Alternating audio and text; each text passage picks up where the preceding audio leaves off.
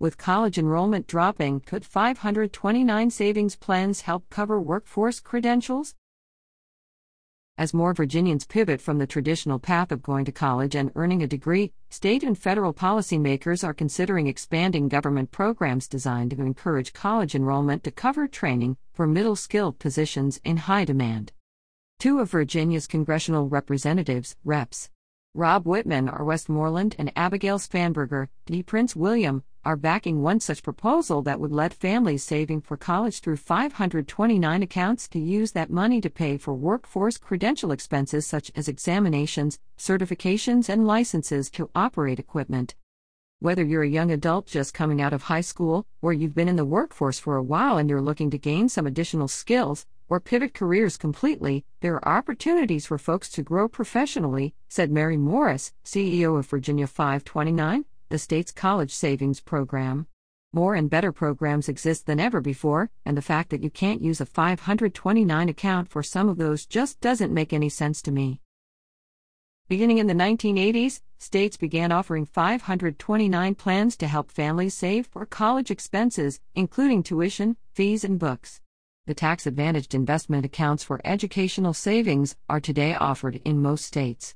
Virginia created its 529 program in 1994.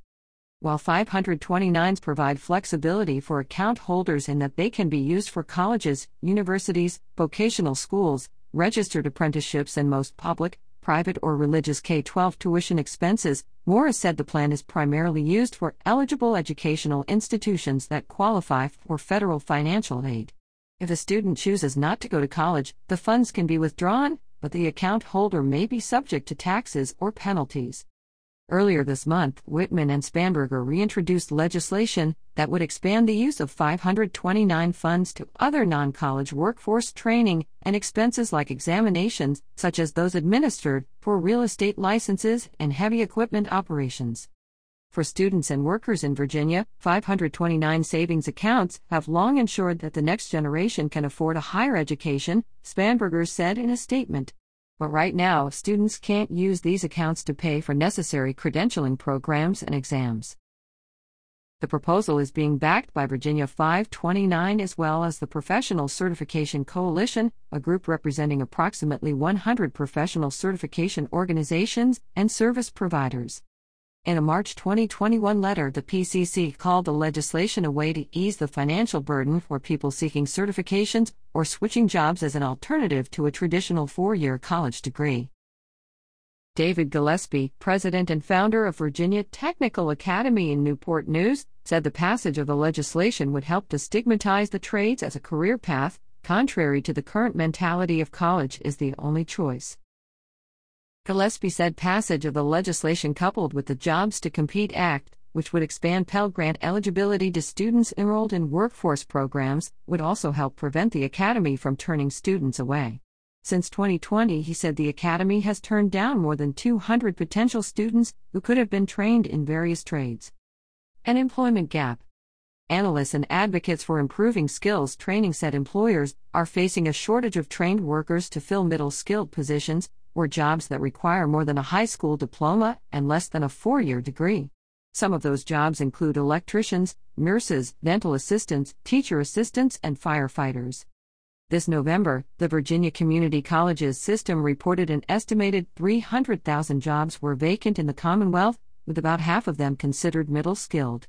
The total increased to 333,000 as of January, according to a March 27 report by the Virginia Employment Commission. This January, newly hired VCCS Chancellor David Doré said one of his priorities is to address the skills gap, which is the disparity between the skills employers expect their employees to have and the actual skills employees possess. The skills gap is a national crisis, frankly, and certainly, that's not unique to Virginia, Doré said. I think that the Virginia community colleges will play the pivotal role in really addressing the skills gap in Virginia.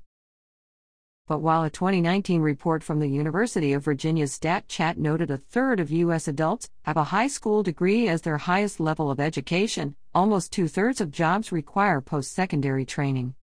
Is there a solution to this dilemma? wrote author Spencer Shanholtz in the report. Shall we begin to rethink the traditional education model by focusing in between the two extremes of either no college or a full four year degree? Cultural shifts. The traditional process of graduating from high school and going to college is changing in Virginia. According to analysts and data, fewer students are finishing school and more are looking to opportunities besides earning a four year college degree. Between 2017 and 2022, fall college enrollment in the Commonwealth declined by 3%, from 521,445 students to 519,531, according to data collected by the State Council of Higher Education for Virginia. The Commonwealth recorded a low in the fall of 2021 when 516,980 students enrolled in college. Data from the National Student Clearinghouse Research Center, a nonprofit that provides colleges and universities research services, shows that student career interests also appear to be changing, with growing enrollment in programs in fields such as computer sciences, engineering, health, and education. Our nation and economy are not the same as they were 15 or 20 years ago. It's critical that we equip our students to excel in the future workforce, Wittman said in a statement.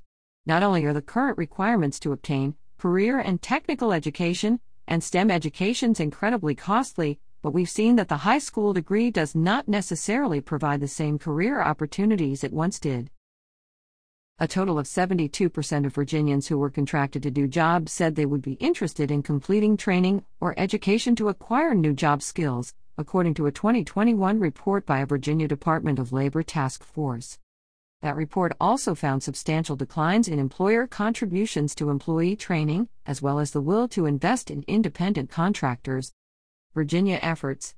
Since taking office in January 2022, Governor Glenn Youngkin's administration has advocated for strengthening the Commonwealth's workforce and expanding career and technical education. Youngkin has said one key to workforce development is to have every high school student graduate with a credential that can be used in the workforce. In December, he proposed that an additional $21 million go to the Virginia Community College system to expand dual enrollment programs that allow high school students to take college level courses or classes that count toward industry credentials. The amendment, like other proposals to update the state's biennial budget, remains tied up in negotiations between Democrats and Republicans. Other proposals aimed at strengthening the workforce through career and technical education failed during the last General Assembly session, including bills to expand the state's tuition assistance program for community college students interested in high demand industries. Nevertheless, Wittman said the administration's work aligns with the federal legislation he and Spanberger are carrying in recognizing the importance of career and technical education and ensuring Virginia students enter the workforce with valuable, in demand skill sets. Other state efforts predate Youngkin's term, including the tuition assistance program called Get a Skill, Get a Job, Get Ahead or G3 for qualifying residents seeking a career in the Commonwealth's most in demand industries, including early childhood education, health care, information technology, public safety, and skilled trades. Virginia has also administered apprenticeship programs and training programs through the Commonwealth's 23 community colleges, while VCCS launched Hire, an initiative to support middle skilled positions. We've had many conversations about advancing educational opportunities and educational access across Virginia, and that's what Virginia 529 is all about, Moore said. And a big piece of that is workforce training. It's becoming more and more important as an opportunity for students. This article first appeared on VirginiaMercury.com and is republished here with permission. Virginia Mercury is part of States Newsroom, a network of news bureaus supported by grants and a coalition of donors, as a 501c3 public charity. Virginia Mercury maintains editorial independence,